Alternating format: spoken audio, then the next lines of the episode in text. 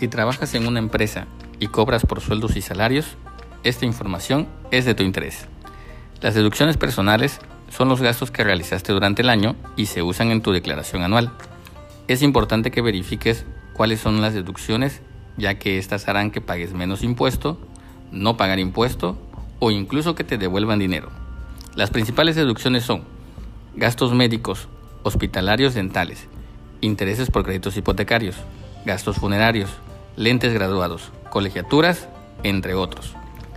Siempre que estos gastos sean para el contribuyente, su cónyuge, hijos o padres.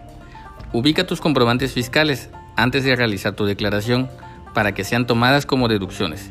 Y recuerda, tienen que ser pagados con cheque, transferencia o tarjeta, no efectivo.